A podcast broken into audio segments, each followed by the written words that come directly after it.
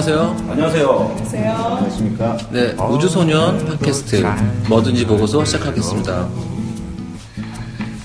안녕하세요. 안녕하세요. 네, 반갑습니다. 저는 소보로고요. 지금 현재 동네 서점 우주소년을 운영하고 있고요. 저희가 지난번부터 어, 수지큐 마을방송국 두 번째 프로그램으로요. 어, 수지에 있는 동네 서점에서 어, 팟캐스트를 제작하고 있습니다. 어, 사람의 우주단은 어, 인물 사람을 초대해서 인물 탐구를 한다, 한다면요 이, 이번 팟캐스트는 어, 서점이다 보니 어, 영화나 책 관련하여 그런 문화 탐구랄까 그걸 하고 있습니다. 그래서 앞으로 저희가 어떻게 발전할지 모르겠지만 일단은 모여서 녹음을 해보고 있습니다. 네, 오늘도 지난주와 마찬가지로 같이 이, 이 야기 나눌 패널 분들 나오셨습니다. 자, 리디언스님, 네, 안녕하세요. 리디언스입니다. 네, 그린플님, 네, 안녕하세요. 네, 그리고 카카님. 안녕하세요. 네, 어떻게 지난 2주 동안 어떻게 지내셨어요? 뭐, 책 읽고, 예, 음악 듣고, 저는 또 뭐 커피 강사이다 보니까 커피 가리키고, 예, 가르치고. 가르치고, 어, 가르치고 아니라 가르치고. 네, 맞습니다. 아, 내가 왜 자꾸만 세인트장 닮아가지? 아, 시작하면 안 되는데. 갑자기, 왜 이렇게 의치 갑자기 않아, 의치 않아. 아, 저는 그 지적 안 하는데. 네. 가르치고. 예, 예. 그 그렇게 지냈습니다. 예. 음. 항상 그 리디언스님은 일상이 큰 변화가 없으신가 봐요. 그 변화가 없어요. 큰 애는 이제 지금 제대를 해서 복학을 했고. 갑자기 아들 얘기를. 아, 작은 애가, 작은 애가 4월 달에 이제 제대를 합니다. 아, 드디어? 그때 이제 좀 변화가 있을 것 같고요. 지금은 뭐, 예, 특별한 그런 게 없으니까. 항상 예. 이렇게 뭐 인생에 굴곡이 없어 보이세요. 아, 굴곡 있었죠. 있, 나요 아, 있었죠. 옛날 대학 다닐 때도 얼마나 굴곡이 많았습니까? 옛날 대학 대학 다 굴곡 아, 없지 저는 특별히 않았어요. 많았어요. 얘기하자면 그 구구절절 얘기할 게 많지만, 예, 굴곡이 많았어요. 만약에 그 굴곡이 없었다면 지금의 리디언스님도 아유, 없지. 않을까요? 그죠? 네. 그 굴곡이 덕분에 네. 그 동시대 네. 그 사람들보다 네. 어, 뭔가 다른 사- 다른 삶을 사, 사는 게 아닐까. 아, 그렇죠. 그렇게 또, 그렇죠. 잘볼 수가 있죠. 그러니까 어떻게 보면 이렇게 남들이 보면 철 없다는 걸 많이 듣죠. 어우, 동창회 저는 가면 많이 듣죠. 예. 뭐 골프도 안 치고 네, 뭐 그리고 아파트에다 관심도 네, 없고 네, 이십- 이 나이에. 네, 돈벌에 관심도 없고 그렇죠. 예. 그래서 제가 리디언스를 좋아하는 거예요. 아, 감사합니다. 아니, 호, 호로 굴곡 괜찮네요. 음. 굴곡 리디언스.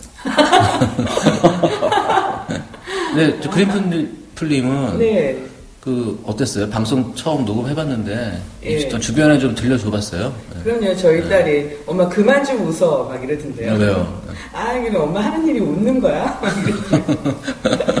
그래서 웃음소리 찬조 역할이라고 막 했었어요. 저는 그 지난주에 그 방송했을 때는 밴드를 했다고 해서 이제 친구들이 너 밴드도 하냐? 막 이랬었는데 네. 제가 2주 동안 있으면서 또 다른 일을 하나 했습니다. 네, 뭔가요? 아, 저희가 EUFC라고 네. 그 이유학교 그 아빠들이 모여서 이제 공을 차는 모임이 있는데요. 네. 네, 거기에 용감한 여성 회원 1호가 됐습니다. 오, 그 EU FC 그 몇 년 됐죠 지금 한 10년, 한 12년 됐다. 12년 만에 처음으로 이제야 네. 어. 그렇죠. 예, 저 놀라운 일이죠. 가서 완전 완전히 그 여왕처럼 대접만 받다 온 거 아니에요? 어, 아니에요. 그렇잖아요. 우리 항상 수평적 관계를 유지하고 있습니다. 수평적 관계라기보다는 이 남자들이 더 수줍어 하는 것 같아요. 음, 거꾸로. 아, 그거 있잖아요. 왜? 어, 엘리베이터 이탈 때. 축구가 굉장히 긴장감 넘쳐. 어, 아니, 그 엘리베이터 탈 때 보면 아줌마들 많이 타고 있으면 남자 한 명은 못 탄다더라고요. 난 타는데. 근데 여자는 아, 남자들이 꽉 차 있어도 비집고 탄대. 근데 내가 그런 셈이죠, 뭐. 음. 아. 응. 뭐 근데 축구를 처음 해본 텐데 그때 맞아요. 몸에 맞나요? 어, 그 재밌었어요? 축구화를 생애 최초로 신어본 거예요. 네. 축구화 신고 풀 장착하고 연습장에 갔었는데, 음. 아, 이 공이 대체 내가 잘 채할 수 있을까? 근데 의외로 그게 리듬감 있는 운동이더라고요, 음, 축구가. 그래서 또 이 리듬, 음. 그래 항상 그 축구의 매력이라는 게 있어서요. 아, 저한테 좀 잘 맞는 것 같아요. 음. 요새 그래서 이제 유튜브 찾아보면서 눈으로 축구 공부하고 있습니다. 아, 네 그렇군요. 네, 카카님은 어떻게? 카카님이 그 그린풀님을 축구로 이끈 아, 전부는 저는 전혀. 아닌가요? 네, 전혀. 전혀 예, 독자적인 결정이었고, 예. 어, 제가 어, 여자 축구를 하는 거를 처음 어디서 봤었냐면 밑팔군에서 봤어요. 제가 군대 있었을 때 제가 이제 가- 카투사였어요? 아니야 카투사가 아니라 저는 이제 미군들하고 항상 그 훈련을 같이 하는 그런 군부대에 있었었는데 파견을 밑팔군에 간 거예요. 신병 때. 근데 이제 밑팔군에서 이- 이제 걸어가고 있는데 그 한밤중에 지금이야 한밤중에 이렇게 운동 경기를 하는 게 다반사였지만 우리가 젊었을 때나 어렸을 때는 그 불을 켜고 이 운동을 한다는 거는 그건 엄청나게 호사스러운 그렇겠죠. 일이었고 상상도 하지 못했지. 음, 근데 미팔구는 어, 그 공짜로 그냥 전기를 쓰는지 운동장에 대낮같이 그 다 우리가 부담하는 아 그렇죠. 경기잖아요. 네. 어, 근데 우리 세금으로. 어. 그냥 아 밤에도 축구를 하는구나. 봤더니 여학생들이 축구를 하는 거였었어. 요 너무 신선하더라고. 아 여학생이 축구를 한다는 것 자체가 너무 신선했고 또 그런 생각을 하게 된다라는 게 아, 이게 일상적으로 나도 성차별적인 생각을 하고 있구나라는 생각을 했었던 거죠. 네, 네. 그 저는 그 축구에 관심을 가져본 적이 없어요 한 번도. 어, 그래요? 네, 없는데 예전에 굉장히 오래됐죠. 그 슈팅 라이크 베컴이라는 영화 있었죠. 그 영화. 네. 그걸 보면서. 예, 어, 굉장히 재밌게 봤고 또그 그분이 알고 봤더니 그 비긴 어게인의 그분이더라고요. 네, 어, 깜짝 놀랐어요. 그래서 그러니까 축구라는 게 그 물론 남자들의 어떤 그 뭐라 그럴까 공격적이고 그러니까 전쟁 하고 싶은 욕구를 어떤 신사적인 스포츠화에서 그런 그 욕구를 해소한다고 그런 측, 해- 뭐 측면도 있는데 그걸 떠나서 넓은 대지에서 몸을 움직여가지고 호흡한다는 것조차의 어떤 매력이 있는 것 같긴 해요. 제가 네. 그때 그날 연습한 날이 수요일 저녁이었는데 그날 정말 오랜만에 그런 거 있잖아요. 자크 프레베르 시에 보면은 막 밤의 신선함, 음, 내 삶의 따뜻함, 음. 그게 딱 느껴지는 거예요. 그 축구 그 한국판 뛰면서 음. 이런 신선한 시간이 있었구나라는 거. 그 축구가 굉장히 전투적으로 외부에서 보여도 내부적으로 들어가면 굉장히 섬세한 운동이라는 아, 생각이 그럼요. 들어요. 예, 예. 그걸 알겠더라고요. 예. 예. 그렇죠. 그게 사실 그 90분 경기를 하잖아요. 네. 그런데 각 경기가 어, 처음 시작되고 90분 동안에 선수가 11명의 선수가 각자 몇 번의 공을 만지느냐. 음, 한 1분 될까? 그렇죠. 내가 공을 나머지 계속 뛰기만 어, 하는? 나머지는 그 1분을 위해서 89분을 그 되게 인생하고도 유사한 면이 있어요. 아, 그러네요. 예. 또 서로 공감을 해야 되는 또 게임이고 예, 서로 상대방뿐만이 아니라 우리 우리 편끼리 서로 공감을 하면서 이렇게 뛰는 경기이기 때문에 그런 면에서는 축구가 좋은 운동이죠. 그 그런 게 있잖아. 다른 스포츠와 달리 그 어시스트라는 거를 따로 이렇게 그렇죠. 예, 해준다는 가치를 게, 예. 부여를 하는 게임이죠. 그리고 이그 사실 히딩크 이후로 네. 어, 히딩크 이후로 한국 사회가 많이 변했잖아요. 많이 변했죠. 네. 이게 사실 그 축구를 하다 보면 그 어른이 공을 달라고 하는데 안 주기가 참 민망한 게 있어요. 실제로. 실제로. 한국에서만 벌어지는 일이 아니고요. 아니, 그러니까 한국에서만 벌어지는 일이지. 이게 굉장히 심하다고요. 그러니까 외국, 외국 그 축구 경기를 보면, 어, 그 공격수들끼리 왜 나한테 공을 안 주느냐고 같은 편한테 굉장히 어필을 해요. 네. 이게 필요하거든. 한국은, 한국은 선후배 관계가 명확하기 때문에 그런 장면이 거의 없지. 음, 서열 구조가 축구에서도 이제 적용이 되고 저 아직도 재밌는, 있어요. 재밌는 구조. 그거를 깨야 되겠네요. 미움받을 용기가 필요한 그래, 이 저항의 스포츠네. 어, 우리나라는 그 자유로운 경쟁에 대해서 참 그 불투명한 나라잖아요. 그렇죠. 근데 자유로운 경쟁이 얼마만큼 창의적일 수 있는가가 축구 얘기가 자꾸 빠져나가요. 그러네요, 진짜 막 예. 축구. 얘기. 아니 방송을 들으시는 들으시는 그 네. 여성분들 예, 예. 그 그린풀님을 보고 용기를 내서 어, 참여했으면 좋겠습니다. 음. 네, 희망사항입니다. 이 동네에서. 만약에 여성분들이 예. 축구를 통해서 뭔가 움직임이 된다면 굉장한 변화가 있을 거라는 생각이 드네요. 네. 네, 뉴스거리고 또 이제 딸 있는 엄마들이나 이런 엄마들은 참 좋은 것 같아요. 그왜 자식들이 부모 뒷모습 본다잖아요. 음, 음. 그래서 저희도 딸만 둘이 있는데 애들이 이제 굉장히 음. 어, 화이팅 하라고 응원 많이 해주거든요. 네, 요새는 이제 살만 납니다. 네, 좋, 좋, 좋습니다. 예. 자, 저희 그 뭐든지 보고서는 어, 현재 그 책 한 권과 영화 한 편을 선정해서 얘기를 나누, 나누고 있는데요. 여기서 선정된 책과 영화는 그 우주소년 동네 서점에서 같이 영화 보고 같이 책을 읽었던 것들을 정리해서 다시 방송으로 제작을 하고 있습니다. 매주 목요일 저녁 8시에 어, 그런 기회가 있으니까요. 직접 현장에서 카크님이나 리디언스님 또 그린필님 목소리 또 듣고 같이 얘기 나누는 것도 좋을 것 같습니다. 예.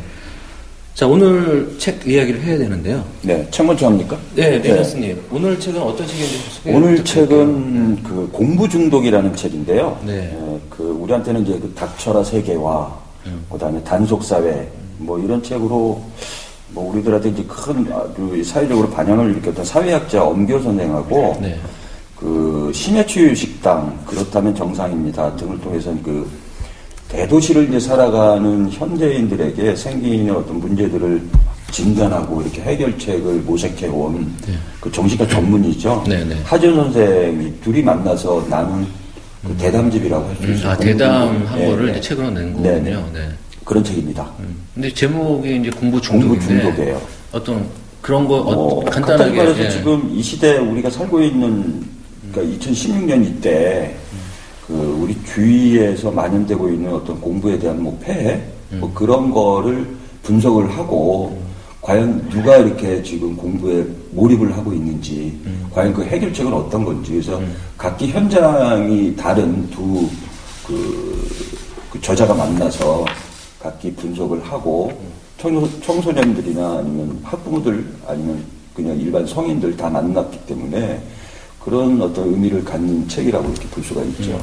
그리고 사실 여기 그 책 제목이 네. 이분들도 얘기는 했지만 공부 중독이라는 것 자체는 아이러니인 것 같아요. 왜냐면 이 사람들이 여기서 말하는 공부는 학업이다라고 음. 얘기하거든요. 그렇죠. 그래서 그래서 개념이 이렇게 둘로 날라지게 되더라고요. 음, 음. 그래서 정말 이두 분이 얘기를 하는 거는 공부는 필요하되 정말 우리가 필요한 공부를 하자라는 얘기, 결론은 이제 그런 얘기고요.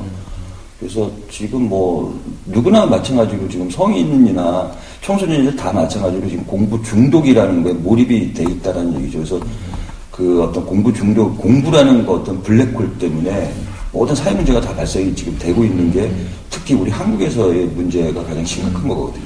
그런 문제를 진단을 하고 해결책을 모색했다고 이렇게 보는 거죠. 그러니까 여기서 얘기하는 공부라는 게 이른바 그, 그 수능 대입에 그렇죠. 관련된 네. 테스트로서의 공부와 네. 그리고 이제 평생을 갈고 닦아야 되는 공부 두 가지 의미가 있는데 그 그렇죠. 두 개를 다 다뤘단 말씀이신가요? 그렇죠. 책에서? 예, 네. 다뤘는데 이제 특히 포인트를 맞춘 거는 학업에 좀더 포인트를 맞췄지만 비단 학업뿐만이 아니라 성인들이 다니고 있는 뭐 요즘 뭐 많지 않습니까 인문학 강좌라든지 뭐 이런 것도 큰 맥으로 봤을 때는 공부 중독의 일환이라고 이렇게 보는 거죠.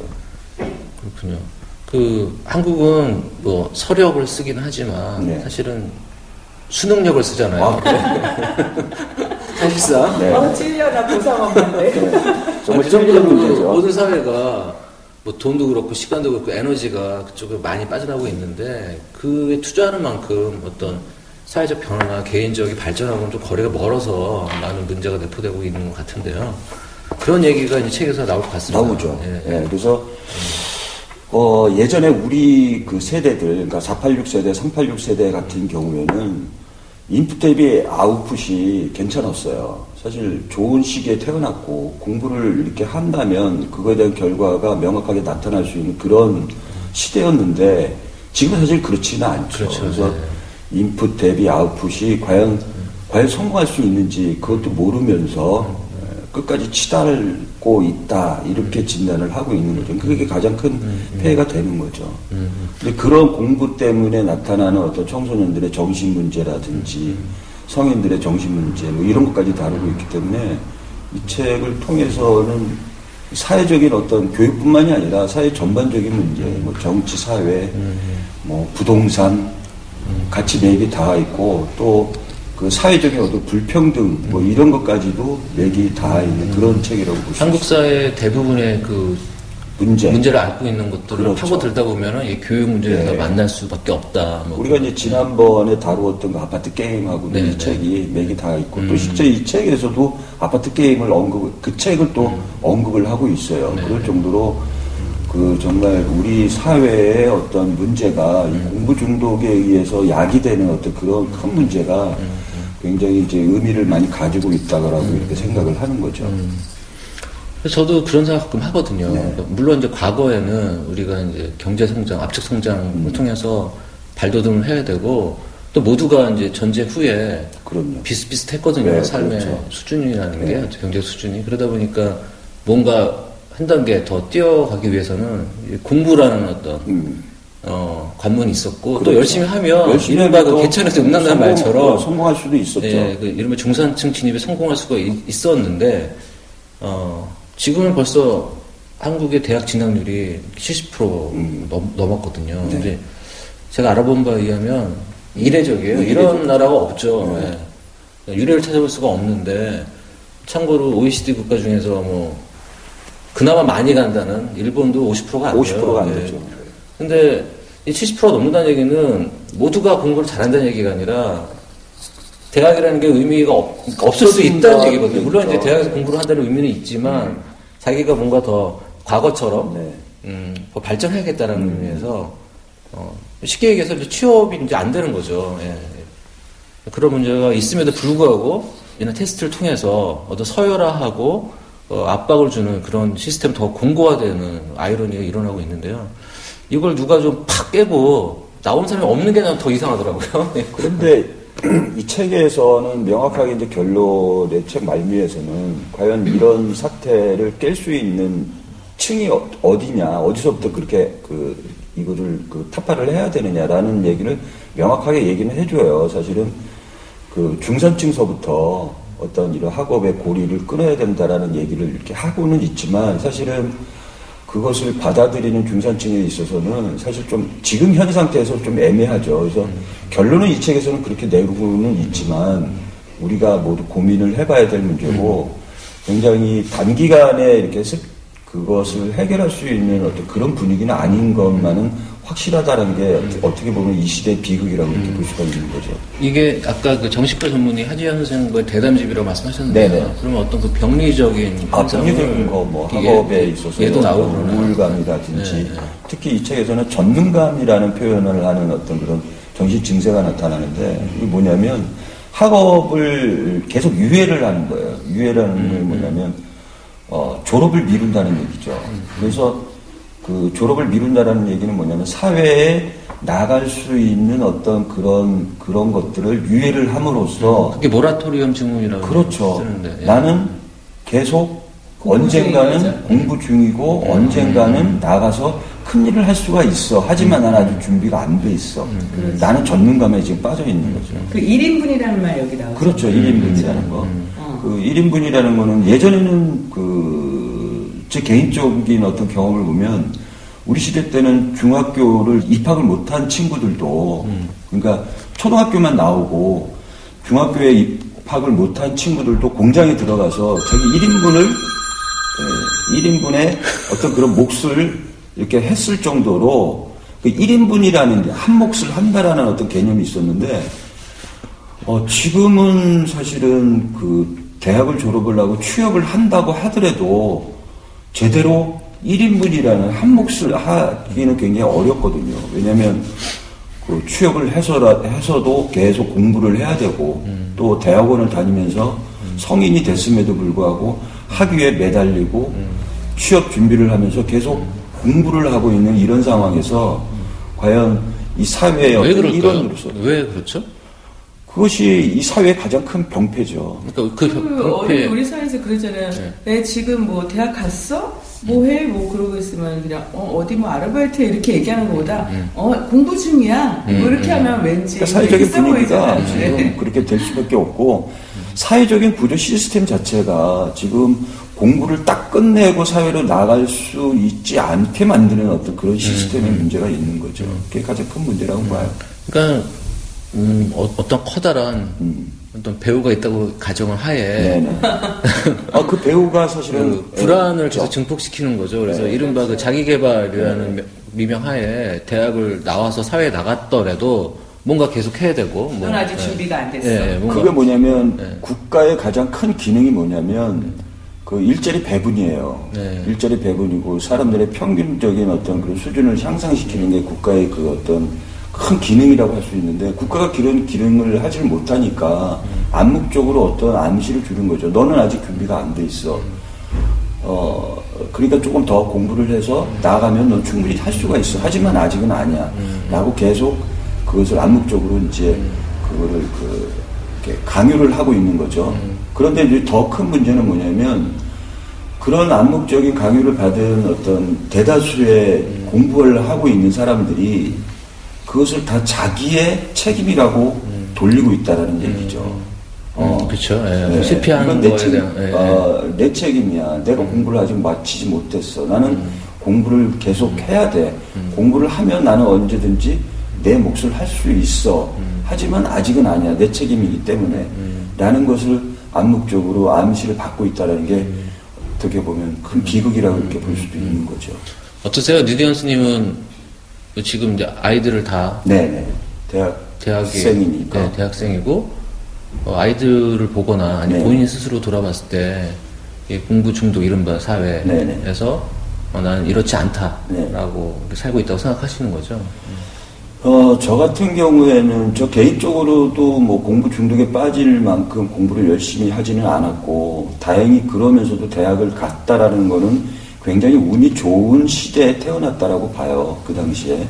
반에서 조금만 공부를 하면 서울에 있는 대학을 다닐 수가 있었으니까. 그리고 뭐, 물론 이건 제 개인적인 그 경험이지만, 저희 그 아이들 자체도 그다지 이렇게 어 물론 개인적인 경험입니다. 그다지 공부에 이렇게 몰입을 하거나 공부 중독 이 책에서 말하는 공부 중독에 빠지는 만큼 그렇게 공부를 하면서까지 대학을 보낸 것 같지는 않아요. 그래서 어떻게 보면 굉장히 다양한 삶을 살고 있다라고. 그러니까 리더스님이 보시기에는 아이들이 그러니까 여기서 이 책에서 지적하는 그런 중독이 아니라 네. 본인이 정말 어, 체화될 수 있는 공부를 하고 셈이에요. 있는 예, 걸 예. 어, 저는 개인적으로는 굉장히 다행이라고 생각을 하는 거죠. 개인 순전히 개인적인 경험입니다. 저 입시 전문가 예, 입시가 그린플님도 아, 아니에요. 예. 그건 아닌데 저는 이 책 읽으면서 수많은 여기 포스트잇을 막 붙여갖고 그러네요. 예. 예, 볼 정도로 어 맞아 맞아 그래 그래 했던 것 같아요. 음, 근데 음. 이제 두 가지가 있었는데 여기에 뭐 음, 하지연 선생님이 말씀하신 것 중에 인간관계의 근육 음. 그러니까 공부를 해서 이런 인간관계를 더 넓게 넓히고 그래야 음, 되는데도 불구하고 공부는 하는데 인간관계의 근육은 점점 약해지는 음, 거. 그게 단절된다는 건가요? 관계가 단절된다는 의미인가요? 어, 그렇죠. 이제 네. 그분이 말씀하신, 이분이 요새 관심 갖는 게 pickup artist라고 하더라고요. 음. 아세요? 네. 네, pickup artist가 뭐 하는 거죠? 크게 어. 이성을 꼬시는 어떤 맞아요. 네. 근데 그렇죠. 그런 것 자체도 음. 배워야 된다는 거, 그래서 굉장히 그 큰 의미를 두면서 도대체 공부를 그렇게 많이 했는데 음. 어떻게 사람하고 사람 관계 그 자체조차도 아이들이 모르고 음, 그걸 학교에서도 가르쳐 줘야 되고 또 부모들도 부모 세대조차도 공부를 많이 했대 그런 것은 배우지 않은 거예요. 그러니까 아이들을 집에서 가르칠 필요도 없었고 그런 걸 어떻게 가르치는지 모르니까 왜 학교에서 그러잖아요 선생님 야 이 정도의 예의는 집에서 배우고 와야 되는 거 아니야? 음, 이렇게 음. 얘기하는데 오히려 또 부모들은 그런 걸 왜 학교에서 안 가르쳐 주냐. 그러니까 두 사이의 어떤 공동화 음, 음. 그러니까 아이들의 인격은 점점 나빠지고 뭐 이런 식으로 그래서 요즘 또 그런 거 나오잖아요 학교에서 쓸데없는 그 인성교육. 그런 것들이 배움으로써 그것을 갖다가 해결할 수 있다는 음. 그런 그릇된 생각이 있다는 음, 음, 어, 음. 그렇지 맞아 그랬고요. 그다음에 요새 어, 여기 마지막 해결책 중에 이런 거 나와요. 뭐 그그 그 정도 갖다 박을 돈이 있다면 아껴야 한다. 음. 에너지 세이빙을 해서 자식에게 투자하기보다는 나의 노년의 안정을 위해 생산성이 최고조일 때그 음. 잉여 에너지를 자신에게 투자하고 음. 소모하지 말고 저축해서 음. 그 그게 돈이건 삶의 에너지건 간에 남는 시간이 생각보다 적을 수 있으니까 음. 부모 세대에 투자해라. 음. 라는 걸 이제 말이죠. 예, 해결책을 했거든요. 저 올해부터 그렇게 살려고요. 어. 그러니까 그 지금 뭐 우리 그리플님 말씀하신 것 같아요. 그러니까 어, 가르쳐서 배울 수 있는 거랑 가르친다고 배울 수 없는 거가 맞아요. 있거든요. 그 얘기 나와요. 근데 네. 그 어떤 그런 것들을 모두 그 공부를 통해서 습득할 수 있다라는 어떤 망상에 빠지는 음, 거죠. 그거를 이제 저희 친구들이 평생학습 증후군이라고 음. 네네네. 그 성인들도 계속 그 사회적 강조하에 계속 그렇죠. 따라다니잖아요. 네, 네, 그러니까 맞아요, 그것도 맞아요. 어, 학업뿐만이 아니라 공부 중독이라고 이 책에서 명확하게 음, 얘기를 하고 있어요. 그래서 그런 어떤 유명 강사가 나와서 하는 강좌를 본다는 것 자체가 음. 내 스스로 하는 공부가 아니라 어떤 쇼를 보는다는 소비하는 거죠. 예, 소비하는 상품으로서. 거죠. 예, 그래서 이제 안도감을. 느끼고, 그렇죠. 예, 그래서 남들은 다 인문학 강좌를 듣는데 나만 안 들으면 나만 뒤처진다는 어떤 그런 불안감이라든지 그러니까 이게 전체적인 어떤 사회적인 어떤 증후군이라고 이렇게 네. 말하고 그러니까 있는 뭐 간단하게 진단할 수 있, 는 게요. 그러니까 인문학 열풍이 불었잖아요. 지금 뭐 10년 사이에 맞아요. 출판계나 문학계나 죄다 뭐 인문학 열풍이 불었는데 인문학이라는 걸 열풍이 불어서 사람들이 인문학 공부를 많이 한다라면 그렇죠. 사회가 바뀌어야 되잖아요. 근데 사회가 전혀 바뀌지 않고 네. 오히려 더 퇴행하는 맞아요. 보인다는 거는 이게 정말 공부가 안 됐다라는 것밖에 안 되는 방증하는 거니까 카카님도 이 책을 보셨나요? 아, 저는 공부를 싫어합니다. 근데 그 저도 이제 아이들이 있는데 어 저도 애들한테 항상 공부하라고 해요. 그 성적표는 보, 지 않았어요. 성적표는 아- 누구도 본 적이 없고 음, 공부를 하라고 하는, 하긴 하죠.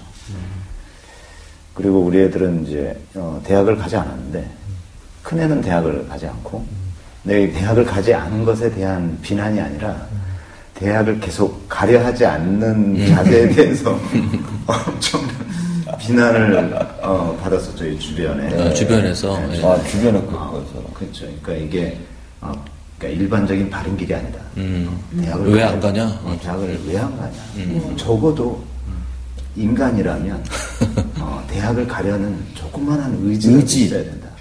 그래서 결국에는 그런 것으로 타협을 했어요. 언젠간 공부를 하겠다. 이것만 들어도 그 대학을 어, 우리 아이들이 이제 그 대학을 어, 갔으면 하는 그런 바람을 가진 사람은 어, 그래 그끈 그런 얘기를 들어서 굉장히 안심해 하더라고요. 그리고 이제 둘째는 대학을 안 가겠다라고 하다가 나중에 이제 자기는 이제 그 경영학을 공부가 하고 싶다라고 해서 어떤 대학의 학점제 이런 코스가 있어요. 이제 거기서 굉장히 열심히 공부를 하고 있는데 어, 어저께 그 딸인데 그 아이의 이제 고민이 있더라고요. 그, 그 아이의 고민은 공부를 하는 건 문제가 아닌데 이 교수들이 너무 여성 비하적이다. 음, 그러니까 예를 들면 어, 그냥 무심코 이렇게 얘기를 하는데 어, 어, 여자들은 명품 좋아하잖아.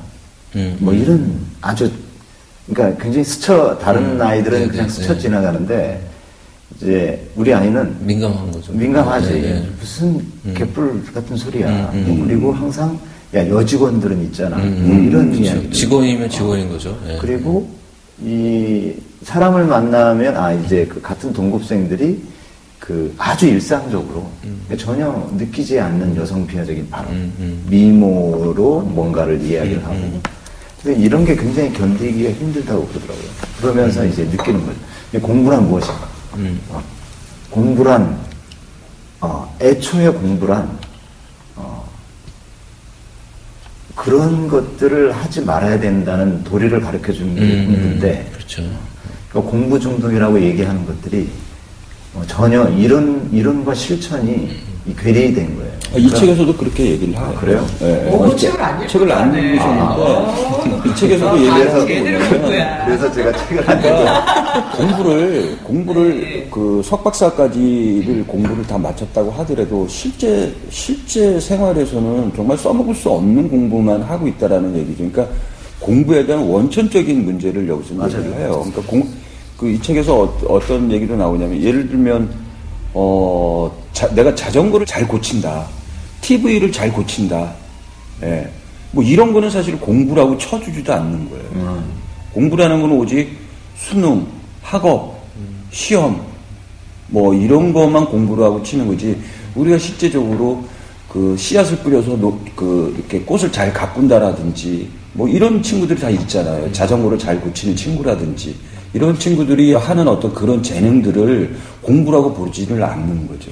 그러니까 어, 이게 가장 큰 문제라고 보는 거죠. 그래서 지금 우리 카카님이 책을 안 읽으셨어도 이렇게 감각적으로 알고 계시는 것들은 우리 모두가 공감을 하고 있는 그런 문제라고 보는 거죠. 그렇죠. 카카님 저기 아까 첫째 아이 그 대학 안 갔을 때 언젠가 공부할 거야 하니까 안심했다는데 그것도 여기에 나와요. 음. 그래서 아, 그래요? 전, 전 국민의 스쿨링화. 음. 그래갖고 왠지 공부 안에 있으면 마음이 안심되고 음, 그러다 보니까 우리나라에서 이 학원이라는 것들이 굉장히 많이 늘어나고 음, 지금 아이 뭐해? 그러면 어, 지금 공부해. 그러면 어, 공부하는구나. 그래서 그걸로다가 부모가 안심을 하게 네, 네, 거죠. 네. 그래서 계속 학원으로 뺑뺑이 돌리게 되는 음, 거죠. 음, 예.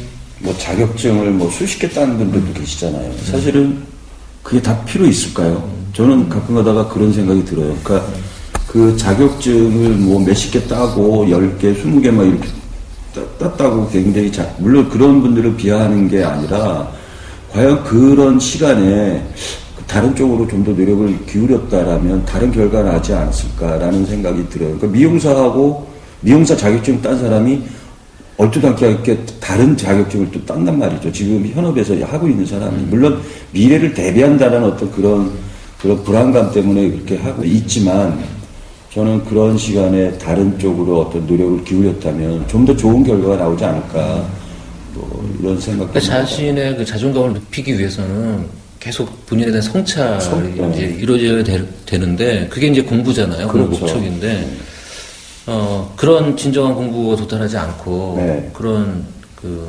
국가가 또는 어떤 사회가 정한 기준에 계속 들기 위해서 그렇죠. 세스를 통과하는 식인데 그게 저는 오히려 자격지심인 것 같아요. 음. 그러니까, 그러니까 자격이라는 건 자기 왜 부여를 당하는 게 아니라 본인 스스로가 세우는 만드는 거죠. 물론 이제 특수한 분야에서 직업을 갖기 위해서 필요한 경우가 있긴 하지만 그 리디언스 말씀처럼 뭐 수많은 자격증을 뭐 수십 개를 막 따는 사람들 있잖아요. 그게 어떤 미덕인 양 보여지는 거는 글쎄 저도 좀 위험해 보이긴 하더라고요. 물론 그 사람은 뭐 그런 자격증 더 클 수는 있겠죠. 아 그렇죠. 예, 예. 또 그런 거하고 그또 별개 문제죠. 음, 있죠. 그 학교 다닐 때 남자들은 그래도 군대를 갔다 오는 걸로 인해서 자기 삶에 약간의 휴직이라든지 이런 걸 갖잖아요. 근데 저 같은 경우는 대학을 가서 휴학을 하는 것 자체가 굉장히 위험하고 뭐 초등학교 6년, 중학교, 고등학교, 대학교 4년 그래서 졸업하고 뭐 시집 가고 딱 이런 정해진 라이프 스타일의 매뉴얼이 있다고요. 음, 음. 거기에 딱 맞춰 살지 않으면 왠지 사회에서 좀 이렇게 어, 또라이 같고 낙오된 것 같고 막 이런 식의 압박을 받았던 것 같아요. 근데 우리 이 지금 책- 또라이만 모였어요. 근데 이 책 뒤에 가면 해결책 중에 하나가 음. 국가나 어디 사회에서 만들어낸 규정된 라이프 스타일이 아니라 음, 음. 좀 새로운 자기만의 라이프 스타일이 그럼요. 많이 네. 출현해야 된다라고 그럼요. 네. 그랬어요. 제가 한번 읽어볼게요. 여기 한번 네. 들어보세요. 네. 서구 같은 경우에는 앞서 말했듯이 라이프 스타일을 조정합니다. 자신의 경제적 수준과 사회 자원에 맞는 형태로 라이프 스타일을 바꿔요. 혼자 산다든가, 결혼을 하지 않고 동거를 한다든가, 섹스 파트너만 둔다든가, 아이를 낳지 않는다든가, 공동 가족을 만든다든가 하는 방식으로 말이죠. 음, 음. 그러니까 우리는 이렇게 살고 있으면 지금 어, 쟤 왜 저래? 음, 그렇죠. 렇게 네. 생각하잖아요. 남자들 중에도 뭐 혼자 산다 그러면 굉장히 음. 이상하게 쳐도 장가 안 가냐? 음. 그런데 예, 제 동생도 아직 46인데도 장가를 안 가더라고요. 음, 음. 근데 굉장히 주변에서 이상하게 생각하거든요. 음. 근데 이런 라이프 스타일이 다양해지면 다양해질수록 공부 중독에서 헤어날 수 있는 방법이 되기도 음. 맞습니다. 하다는 그러니까 우리나라에서는 그 평균치라는 게 있어요. 맞아요, 평균치. 게. 그 평균치가 어떤 이렇게 경계가 너무 너무나 뚜렷해요. 뚜렷하죠. 그러니까 네, 네. 이 평균치라는 것이 선이 아니라 면이 돼야지 되거든요. 그래서 음, 음. 평균치의 진입이라든지 탈락이라든지 이게 좀 자유롭고 이렇게 허용이 좀 이렇게 음. 좀 자유로워야지 되는데 너무 평균치라는 것이 사실은 높은 데다가 음. 그것이 너무 뚜렷하니까 평균치에서 조금만 벗어나는 삶은 비 정상적인 그러니까 나고자가 삶으로 되는 거죠. 치부가 네. 되는 거죠. 그러니까 결국 그렇지가 않거든요. 아까 우리 그린프리님 말씀하셨지만 뭐 마흔 넘어서 결혼 안 할 수 있는 삶도 충분히 아름답고 행복한 삶일 수 있거든요. 근데 그것이 평균치의 그 부합하지 않는다라고 이상하게 폄하하거나 뭐 이렇게 본다는 얘기죠. 그러니까 그것이 이제 전체적인 문제라고 이렇게 보는. 저는 그런 생각을 또 해봐요. 우리가 지난 시간에 얘기했던 그 아파트 게임 있잖아요. 네. 그러니까 아파트라는 어떤 그 평면 구조나 집단 주거 형태가 이런 방금 말씀하신 그 평균치를 명확하게 이렇게 시각적으로 그렇죠. 보여줄 수 있고 정신적으로 거기 끌려갈 수밖에 없거든요. 왜냐면 똑같은 구조에 네. 누가 뭘 하면 난 하지 않, 않다 치면 그 불안감이 그대로 받아들일 수밖에 없는 거고 그렇죠. 소속감이 없어요. 예, 예. 그러니까, 어, 그러니까 한국 사회는 더욱 더 남과 다른 길을 걷는 거에 대해서 큰 용기가 필요하고 또 그거에 대한 어떤 시선도 저는 두 가지를 이야기하고 싶은데 그한 가지는 삶의 자세. 그러니까 네. 저는 아이들한테 너는 가난할 것이다. 음. 어, 너는 출세하기 어렵다. 아 명확한 거예요. 어, 그러니 그 마음 놓고 어, 가난하고 음. 풍족하게 살아라. 음, 아우, 되게 좋은 말이네. 안절부절하지 음, 말고. 음. 아 그쵸 안될 음, 텐데 음, 뭐 음. 굳이 뭐뭐 이런 것과 음, 음. 그리고 아이들도 아, 그 그거 알고 있어요. 어, 저 사람은 나에게 별 물려줄 게 없고. 어, 하지만 나는 그러니까 저는 이제 아이들한테 야 책 사지 마. 가난하면 책 못 사지. 어? 도서관 있잖아. 뭐 이런 식의 대안을 얘기를 해주죠. 뭐. 도서관도 가난은 못 가요. 제가 애들한테 없잖아. 하는, 하는 건 항상 그거예요. 저 수영 배워라. 음. 어, 그리고 수학 영어? 수영 배우고 어, 좀 어렵겠지만 스키를 배워라. 그러면 뭐, 스키? 예. 기술, 기술. 아, 스키 스키 스키? 어, 스키. 예. 그러면 겨울에 음.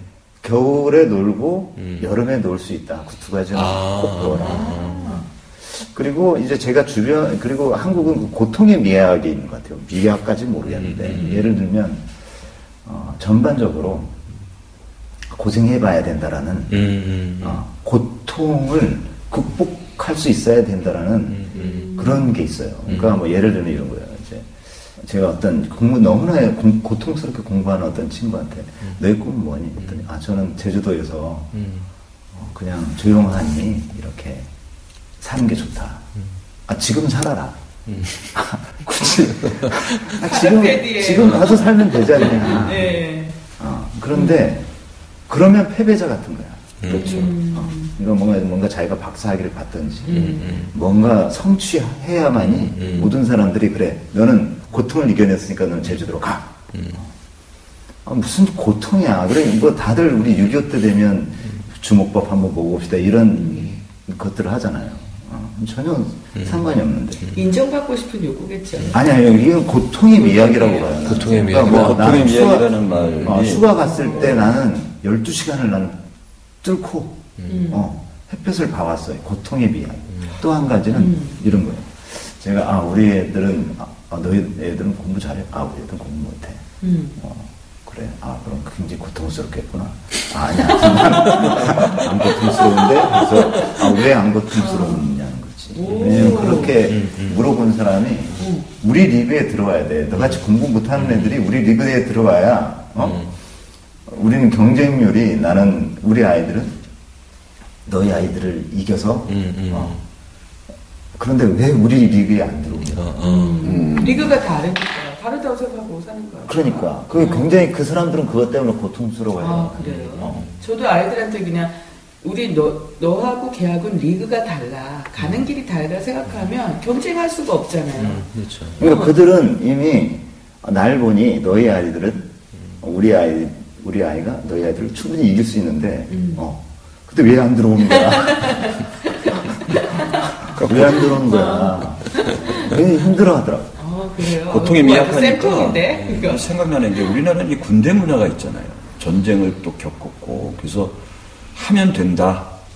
그리고 우리가 군대 다녀온 사람들이 늘 하는 거 있잖아요.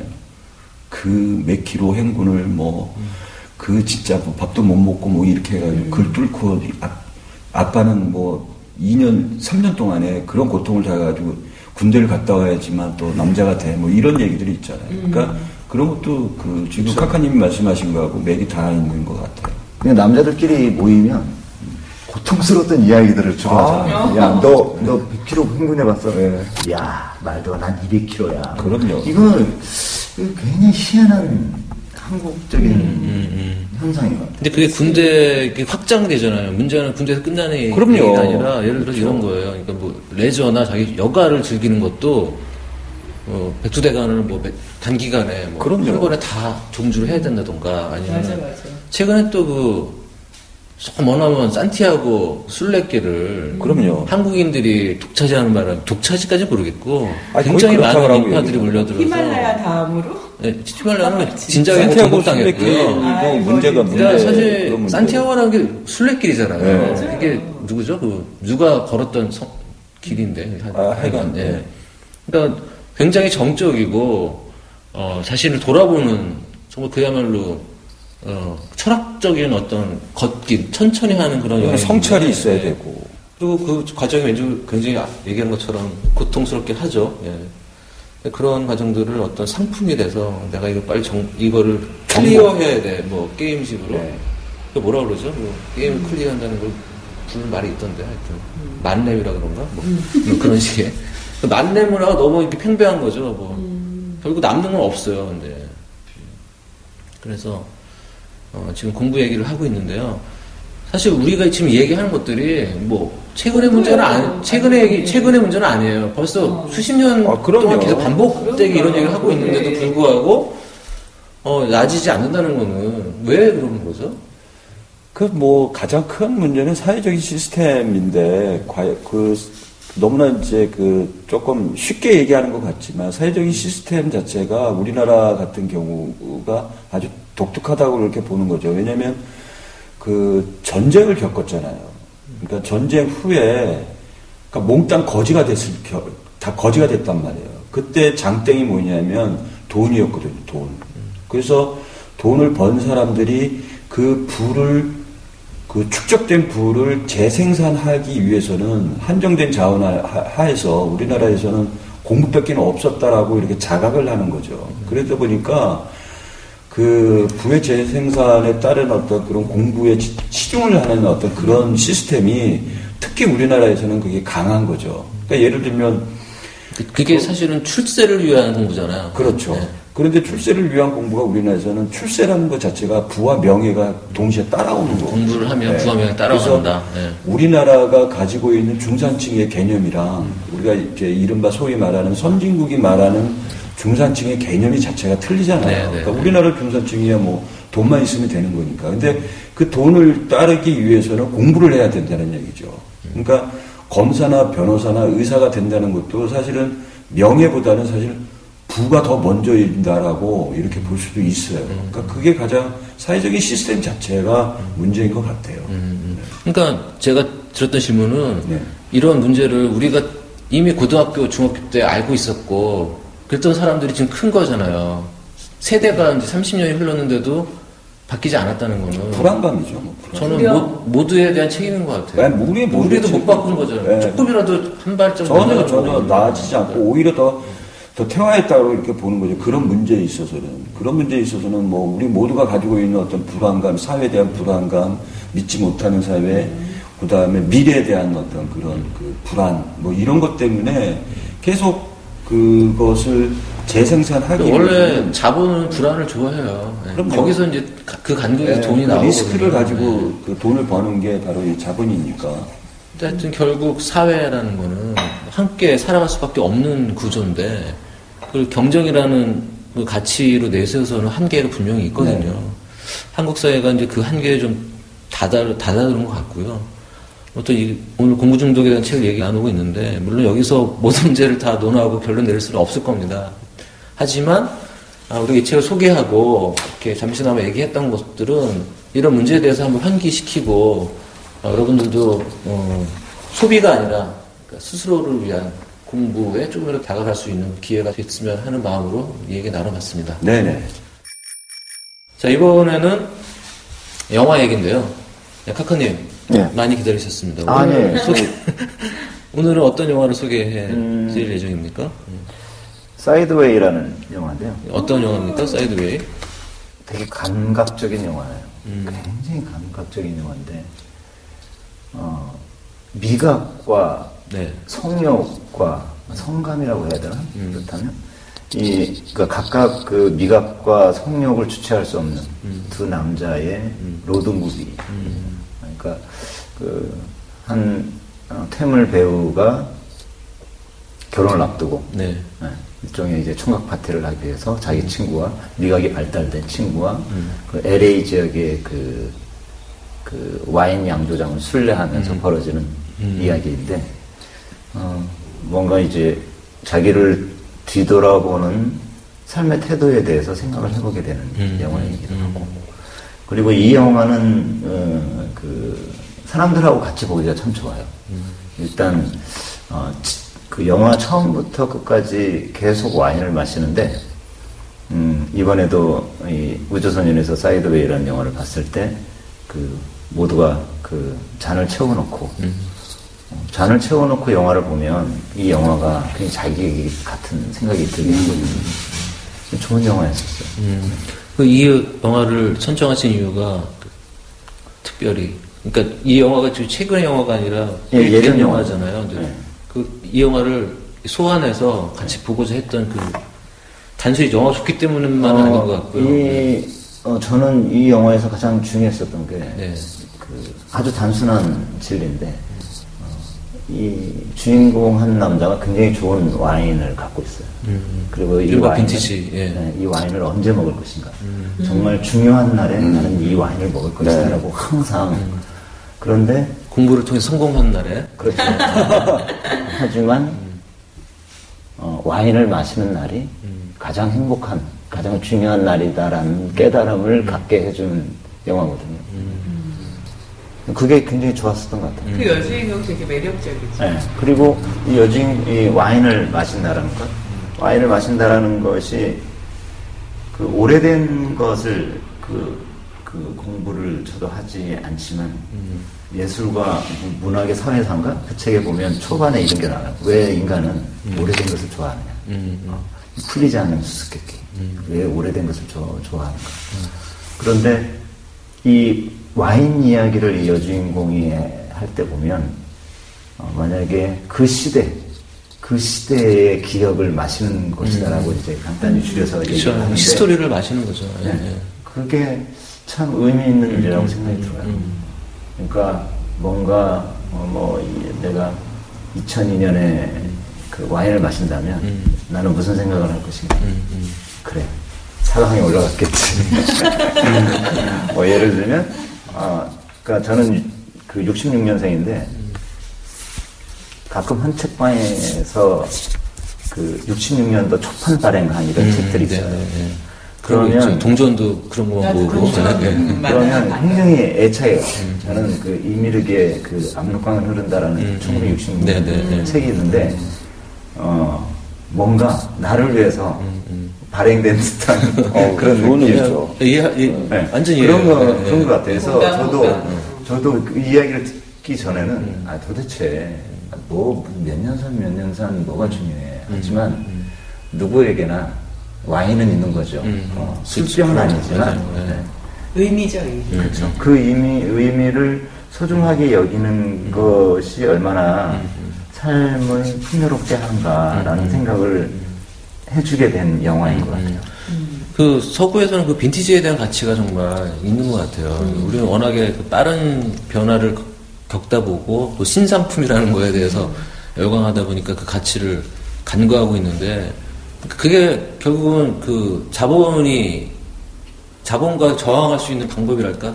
조금이라도 예를 들어서 뭐 72년도 72년에 나온 뭐 포드의 무슨 자동차 모델을 집착하는 어떤 주인공이 나온 영화 뭐 그런 거 많이 나오잖아요. 영화 외국 미국 영화 보면은 꼭 몇 년산 무슨 모델까지 나오는데 덕후가 있죠. 아, 덕후가 아니라도 일상화 돼 있는 것 같더라고요. 네. 그러니까 그 우리는 이렇게 뉴를 좋아하잖아요. 음, 한국 사람들 특히 신상품들 많이 좋아하는데 제 친구가 프랑스에 유학을 갔을 때 교수가 어, 숙제를 냈대요. 자기 어렸을 때 아주 오래된 물건들, 장난감들을 한번 가져와 봐라. 아, 근데 이 친구는 정말 아무것도 없는 거예요. 유학을 갔을 뿐만 아니라 집에서 갖고 온 것도 전부 새로운 것들만 아, 갖고 왔는데 네, 네. 다음날 학교에 가서 아이들이 갖고 온 걸 보니까 자기 한 살 때 했던 기저귀, 뭐 이렇게 여기 턱바지, 뭐 젖꼭지 이런 것들까지 다 갖고 왔더라는 거예요. 우리는 버리거든요 그런 거. 그게 왜 그런 걸 여태 놔둬 막 이러고 애들 장난감 특히 그렇잖아요. 근데 막 다 떨어져 너덜너덜한 곰인형도 갖고 오고 막 이런 거 보면서 걔가 생각을 좀 달리하게 음. 됐다고 하더라고요. 그리플님은 본인만의 빈티지가 있다면 어떤 게 있어요? 어, 저한 저는 없지만 저희 큰애한테 그래서 그때 음. 그 아이가 저희 큰애가 100일 때 샀던 곰인형이 있어요. 음. 무려 23년 산입니다. 그래갖고 그 곰인형이 테디베어라서 다 해져갖고 음, 음. 더 이상 수선을 할 수 없어서 지금은 바늘도 못 대요. 음. 이게 탁 되면 팍 터질 정도로. 근데 그래서 유리 안에 이렇게 넣어져 있거든요. 아. 근데 이, 이거는 이제 이 천이 다 하는 날까지는 저희 큰애랑 인생을 함께 하지 않을까. 음, 음. 그래서 저희 집에 23년산 곰인형과 19년산 곰인형이 있습니다. 리디언스님은 많을 것 같아. 아, 많고. 뭐, 생긴 아니, 게. 뭐, 연식이 좀 돼서 아니야? 아니? 단순히 뭐, 나이가 들어 보인다가 아니라, 뭔가 풀기는 게 빈티지 강일 것 같아요. 네. 개인적으로 제일 좋아하는 오래된 물건은 책이에요. 음. 책인데 그게 이제 저희 그 아버지가 아, 초등학교 때 그 동화책을 이제 그만 보고 이런 책을 봐라 그리고 어, 그래서 주신 책이 이제 그 바다와 노인 그 책이거든요. 노인과 아, 바다? 노인과 바다. 네. 노인과 바다. 그 책을 저한테 이제 주셨는데 그 책을 지금도 가지고 있어요. 그러니까 아주 어렸을 때 가지고 있는 책은 유일하게 그 책이죠. 그래서 음. 제가 가장 아끼는 물건 중에 하나라고 아. 그런 거죠. 카카님은 음, 저요? 66년 어, 그 책? 그쵸. 예. 네. 근데 어디 있는지는 모르겠네요. 음, 전 되게 많은데, 사실. 저는, 그, 저도 이제 비슷한데요. 아버지가 제가 그, 국민학교 다닐 때 사줬던 그, 연필깎이가 아, 지금 제 딸이 쓰고 있어요. 네. 여기까지 진짜 생명 오래. 음, 그리고, 뭐, 제가 국민학교 6학년 때 산 캔디. 음, 그 굉장히 그, 지금 보면 조악한, 음. 그, 새로 쓰기로 된 번역도 네. 엉망이지만, 그 당시에 어떤 저작권 계약을 맺어서 저- 정식 번역한 책이 아닌 그 이른바, 그 뭐예요? 오, 네. 네. 그 시리즈가 아, 들장미 소녀 캔디 시리즈? 예, 캔디 캔디. 예, 예. 오. 그게 많이 없어요. 저 몇 권 안 나왔는데 뭐 그 책을 이제 제 딸도 봐- 보고 자랐으니까. 음. 근데 이 하여튼 되게 많았는데 많이 없어진 게 좀 아쉽더라고요. 그렇죠. 그러니까 그런 거 제가 그런 거 소중히 하지 좀 않는 거죠. 과거 지향적인 것 같아요. 제 저란 사람이. 그래서 아, 저도 많이 갖고 있었는데 많이 없어졌어요. 그러니까 아, 또 생각나는 게 있다. 우리 그, 제가 스- 필름 카메라를 사용을 하거든요. 근데 그 롤라이 35라고 그 아주 오래된 카, 그, 저희 아버지가 쓰시던 카메라를 지금도 저는 그 현역에서 지금 사용을 하고 있는 카메라를 또 가지고 있어요. 그러니까 그 물건들은 뭐 절대로 아, 뭐 버릴 수가 없죠. 너무 공감해요. 저도 아, 그 아버지가 주인 카메라를 잃어, 잃어버려가지고 너무 마음이 아파서 그 똑같은 모델을 검색을 해가지고 구하러 다닌 적도 있었거든요. 그러니까 물론 그때 그 시절에 제가 손딱 묻은 카메라는 아니지만 같은 모델을 발견한다는 자체만으로도 굉장히 반가울 것 같은 생각이 들고 그러네요. 지금 뭐 사이드 얘기하다가 정말 sideway로 맞아요. 빠져버렸는데 아, 좋죠. 아, 예. 아, 근데 그 와인 먹으면서 참 좋았던 것 같아요. 와이너리를 쭉 돌잖아요. 어, 그래서 어, 나도 포도밭 갖고 싶다 이런 생각이 들 정도로 그 영화가 굉장히 매력적이었거든요. 아, 저는 대부분은- 영화를 보지를 못했는데, 보지 못하고 여기 지금 앉아 있는데, 지금 말씀하시는 거 이렇게 들어보니까 이렇게 상상이 되네요. 그 와인의 그 미학, 아, 상상 이상해. 뭐 와인을 탐내하는 영화인가요? 뭐, 그렇기도 하죠. 아닌- 그렇기도 한데, 와, 와인을 탐닉하는 게 소재로 좀 쓰여, 쓰여요. 아, 네, 네. 와인의 맛을 갖다가 이제 걔가 굉장히 전문 용어를 쓰면서 네. 이렇게, 어, 표- 표현을 하는 거죠. 와인의 맛에 대해서. 그 친구는, 그 결혼 앞둔 친구는 그 와인, 자기가 쓰는 용어가 아닌 그 와인의, 예를 들어 커피에 쓰는 맛들 표현이 있잖아요. 네, 네. 그러 보고서 이제, 어, 낯설어 하는데 서로, 서로 바뀌는 거예요. 서로. 아. 예, 예. 말하자면.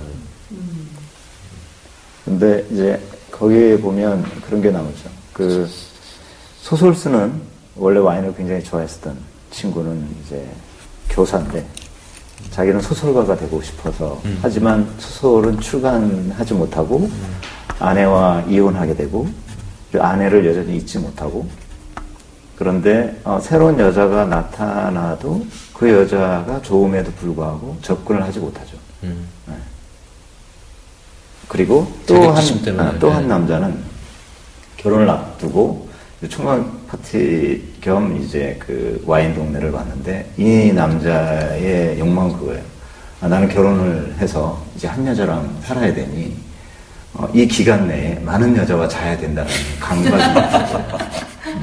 그리고 실제로 거기에 어떤 여자를 만나게 되고 아, 애가 딸린 여자였었는데 그 여자를 만나게 되고 그 여자와 심각하게 나는 이 결혼을 어, 포기하고 이 여자랑 살아야 되냐라고 어, 심각하게 생각을 하죠.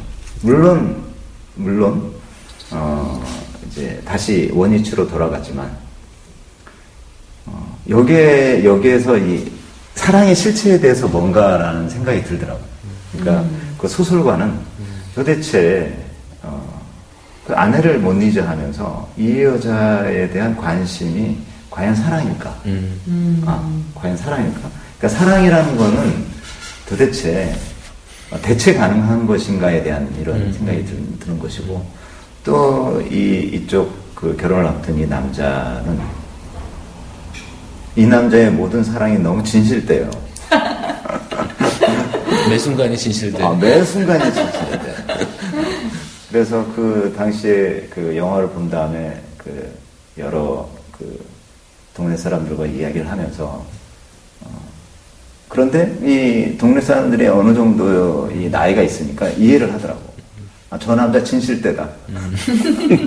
저거는 가짜 감정이 아니다. 그럴 수도 어, 있지. 실제로 이런 얘기를 해도 되나? 실제로 제 어떤 굉장히 많은 여자와 관계를 가진 남자하고 얘기를 해본 적이 있어요. 어, 이 남자가 어, 저는 너무 대단했는데 어떤 거냐면 정말 많은 여자와 관계를 해요. 어, 그리고 어, 독점을 하자. 아, 이, 이, 남자는 어떤 독점이 없어요. 책임이 그래서- 없는 거군요. 아, 책임이, 아니, 아니요. 책임하고 틀려. 그래서 만약에 A, B, C라는 여자를 내가 알고 있어요. 근데 A라는 여자가 전화가 와. 내 옆에 있었어. 아, 우리 남편이 차를 팔아야 되는데. 어, 정말? 어, 근데 어떻게 좋은 값을 받을 수 있을까?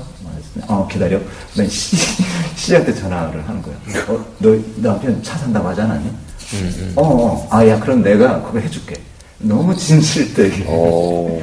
이러는 관계를 그래서 제가 옆에서 보면서 아, 이 남자는 도대체 이거 이거 이런 이 남자는 도대체 정체가 뭘까? 음. 그리고 그 여자들은 또 어떤 생각으로 이 남자와 관계를 갖는 걸까? 되게 의아해했었거든요. 하면서 어, 뭔가 이 남자가 혹은 이 여자가 뭔가 이 돈이라든가 어, 감정으로 소- 서로 그 욕망을 소비하고 있지 않다라는 생각이 들면서 어, 이, 게 제가 젊었을 때 어떤 어른을 보고 그러면서 그, 그, 그 광경을 목격했었던 건데 아, 세상은 도대체 사랑은 독점은 도대체 무엇일까 여전히 풀리지 않는 이- 이야기지만 여기에서의 이 남자들이 욕망이 어, 느 어느 인간이 이 친구가 두 명이 나왔는데 어느 인간이 진실되고 어느 인간이 거짓되다라고 이야기가 쉽게 할 수가 없어요. 어. 그러면서 저는 이거 거의 한 거의 거의 2005년이니까 10년 전에 봤을 때 삶은 정말 쉽고도 어렵다라는 걸 깨우침을 준 영화예요. 그럼 이 영화에서 그 가지고 있는 어떤 와인, 특별히 와인을 선택을 했잖아요. 네. 다뭐 다른 음식도 있고 다른 삶을 다른 대상이 있음에도 불구하고 와인을 선택을 했는데 저는 이제 영화를 보지 않은 상황에서 질문을 드리면 그 와인이 가지고 있는 어떤 특별한 의미가 있을까요? 음. 탐닉할 수 있는 어떤 그런 대상인지. 그쵸. 일단은, 어, 이 남자가 좋아하는 특별한 품종이 있어요. 음, 어, 아주, 그러니까 포도 품종인데 굉장히 민감한. 음, 그리고 이 영화가 당시에 그, 굉장히 히트를 쳐서, 어, 그 포도 농장이 그, 푸- 그 포도로 만든 와. 품종들을 이제 개발하고는 했는데, 그게 어떤 시대와 기억이 산물이라는 게 이, 이 포, 그, 그 와인이라는 어떤 느낌을 줬었던 것 같아요. 와인이 되게 여러 가지 종류가 있잖아요, 세상에. 네, 네.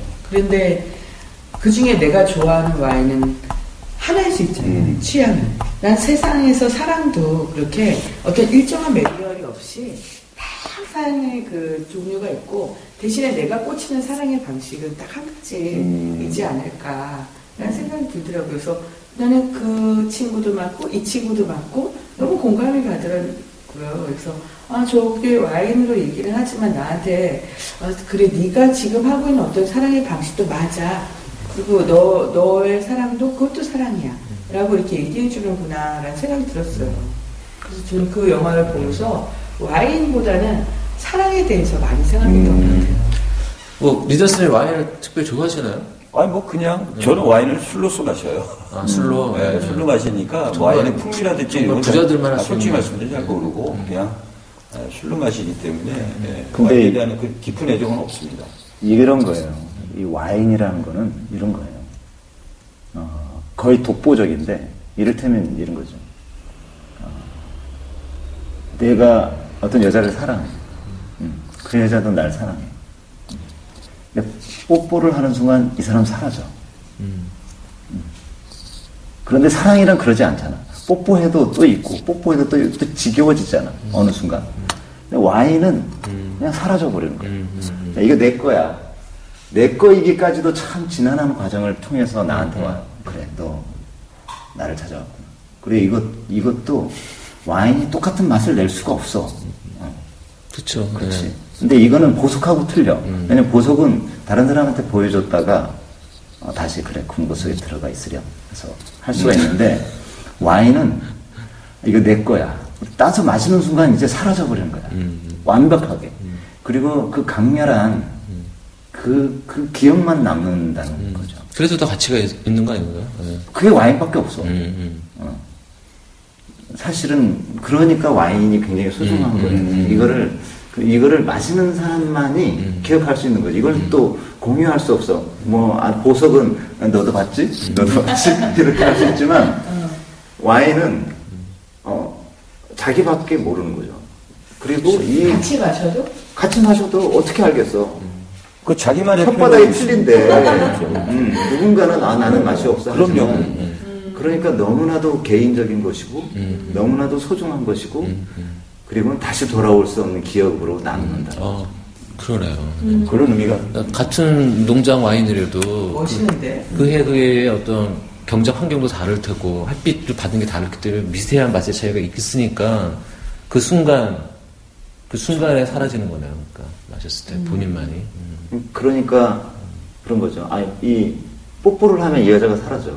뽀뽀를 못하는 거지. 계속 키스를 못하고 계속 음. 인어공주의 근데. 사랑도 그렇지 않나요? 아니 그 지금 뭐 뽀뽀를 하면 사, 뽀뽀를 해도 사랑이 계속 남기는 하겠지만 궁극적으로는 사랑이라는 것도 그 사랑하기 위해서 그 직전까지의 정말 그 어떤 그런 그렇지. 거기에 그 탐닉을 하고 뭐 이렇게 하는 거까지가 정말 사랑이라는 생각이 언뜻 들어요. 그러니까 와인처럼 사랑도 마찬가지인 것 같아. 그러니까 아주 좀 거칠게 표현하면 이 여자를 내가 취했을 때 그 이후에는 또 과연 그 사랑이 계속 끝까지 지속이 될까? 라는 어떤 그런 의문. 그런 사랑을 하시는군요. 아유, 아니야. 그러니까 이거는 이거는 어쩌면 굉장히 완벽한 사랑인 거예요. 음, 완벽한. 그러니까 안 먹고 안 먹고 안 먹고 내가 죽을 수도 있어. 음, 그것 또한 그거- 그것 또한 그것 또한 사- 소중한 것이며 뭐 죽기 직전에는 아쉽겠지. 아 까 리전스님이 본인은 와인을 먹- 술로 먹는다고 그러는데 되게 중요한 말 같은 게요. 그러니까 와인을 먹지 않으면서 이렇게 와인을 이렇게 수집해서 이렇게 쫙 집에다가 이렇게 어, 하는 것 자체를 즐기는 사람도 있잖아요. 맞아요. 오히려 이렇게 갇히는 거죠. 정말 맛있는 와인을 즐겨야 의미가 있는 건데 소유하고 있는 것 자체로 어떤 자기 가치를 추구한다는 거가 이제 어떻게 와인 문화가 만들어낸 어떤 기현상일 수 있는데 카카님 말을 들으니까 그런 사람은 그러면 그 사랑이라는 거를 어떤 관계가 아니라 독점 소유 내지는 독점력이 아, 있는. 거예요. 네. 아, 그건 그럴 수밖에 없어. 이게 독, 그쵸. 이게 이게 사랑의 본능이 사실 독점. 어느, 어, 어느 부분은 대단히 독점적이어야 네. 그 가치를 발휘. 그럼요. 근데 그, 그 어떤 사물이나 인간보다도 이 와인은 그냥 사라져 버린다는 것. 그리고 내 몸속에 남고 그게 배설물로 나오긴 하겠지만 음, 그 몸으로 개인적이라는 것은. 음, 위대한 일인 것 같아요. 이건 다른 얘기인데 그 와인이 알고 봤더니 그 우리의 술이었다는 전통 술이었다는 아, 또 뭐, 아, 오늘은 또 왜 안 나오네 했습니다. 뭡니까? 포도청. 조선시대 포도청이 알고 봤더니 이게 와인을 만드는 아, 곳이었고 뭐그 샷도라는 게 거의 샤도에서 시간이 온 다. 됐네요. 네, 마무리를 해야 될 것 같아요. 샤또가 사또야 또. 아, 그 영화에. 산드라 오라고 네. 그레이 아나토미에 나왔던 우리 한국계 배우 나 오죠. 네. 예, 저는 그 여자 음. 좋았던 것 같아요. 음, 어, 물론 이제 좋았어요. 그 예. 옆에 나왔던 아까 그뭐 와인에 대해서 얘기해주고 했던 그 여자 배우도 좋았지만 산드라 오딱 본 순간 제가 오토바이도 배워보고 싶다는 생각을 했었는데 음. 산드라 오가 오토바이를 타고 딱 와요. 하고 그래갖고 오토바이인가요? 그 뒤에 남자를 태워. 음. 야, 타! 그리고 떠나는데, 어, 왜 이렇게 막, 어, 나 저렇게 한번 살아보고 싶다. 음. 이런 생각 했거든요. 그래서, 그리고 나중에 그 여자가 그 오토바이 헬멧으로 그냥. 코를 빼. 맞아요. 아, 하여튼 재밌었어요.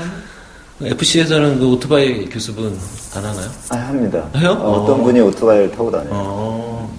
그런데 그, 그 어떤 그 외국어에 굉장히 능통한 사람이 그, 그 바람핀 어, 진실되지 못한 그 남자를 헬멧으로 패는 어, 굉장히 찰지게 욕을 한다고. 자기가 본 무정화 중에 가장 찰지게 욕을 오. 하면서 팬다라고. 오, 그래요? 그 장면이 최고라고 코가 그래요. 완전 예, 예. 다르거든요. 그, 그 서구에서는 그 코가 상징하는 바가 어떤 그 성기이고 그 남자가 바람을 폈고 그렇기 때문에 이제 코가 박살나는 상징적인 어떤 표현으로서 생각을 받았 그건 받았었는데 서구만이 아니라 예. 전 세계적인 거죠. 음. 근데 그러니까 그럼에도 불구하고 또 바람을 피는데? 어, 그 사람은 그런 인간인 거죠. 어쩔 수 없는 거죠. 아, 코는, 코는 그런 상징이 맞죠. 네, 오늘 예, 책 공부 중독과 그 영화 사이드웨이 얘기를 나눠봤는데요. 음, 어떠셨는지 모르겠습니다. 저희가 지금 시작한 두 번째 녹음을 했고요. 어, 지금 패널들끼리 어, 합을 좀 맞춰가고 있고 그러고 있는데요. 음, 궁금합니다. 그러니까 여러분들의 반응이 궁금하니까요. 어떤 의견도 좋고요. 뭐 우리가 어떻게 했으면 좋겠다. 지적도 좋고요. 그리고 댓글 좀 달아주셨으면 감사드리고요. 팟빵에 그 별점 있죠. 이왕 댓글 다실 거 별점 눌러주시면 감사하겠습니다. 선물이 있어야 되지 않나요? 아, 선물 당연히 있습니다. 예, 우주순에 오시면 뭐 음료 할인 그건 너무 식상한 것 같고요.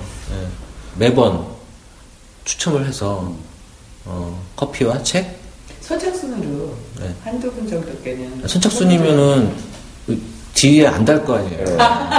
그렇구나. 추첨해야죠. 추첨을 해야 될 것 같습니다. 하겠습니다. 네. 아무튼 뭐 어떤 식으로 네. 마음만 있으면 전달이 되는 거니까요. 네네. 그런 거 더 고민해 보도록 하고요. 네. 저희는 더욱더 음, 더 재밌고 유익한 내용을 준비하도록 할 테니까요. 다음번 영화는 뭐죠? 아, 예. 다음번 영화는 그 어떤 영화죠, 각하님? 어, 다음번 영화는 그녀에게라는 음, 와. 페드로 알모도바르 감독의 그녀에게라는 영화 맞죠? 저는 감독 부크루크크 팔로마. 아, 감독 이름이 너무 길어서 네. 그리고 책은요. 최근 그 장, 장강명이라는 작가 네, 소설인데요. 한국이 싫어서라는 아. 책인데, 와. 그 아파트 게임하고 공부 중독하고 이렇게 연결해서, 음, 어, 한번 읽어볼 만한 그런 책이라고 그 생각합니다. 한국이 싫어서는 특별히 우리가 언제 얘기하는 게 있잖아요. 어, 이 방송이 수요일 날 나가죠? 네, 네, 네. 어, 수요일 그 다음 날 목요일 날 예, 예, 예. 저녁 여덟 8시에 시, 예. 국내서점 우주소년에서 이 한국이 싫어서를 가지고 우리 소보로님하고 음. 리리언 스가 같이 북토크를 나눕니다. 여러분 많이 참여를 네, 참고로 장강명 씨는 오지 않습니다. 아, 여기에 소개되는 책들 다 우주선에서 파는 거죠? 아, 물론이죠. 서점이니까요. 예. 일단 오늘 들어주셔서 감사드리고요. 패널분도 수고 많으셨습니다. 감사합니다. 오늘 감사합니다. 여기까지 하겠습니다. 네.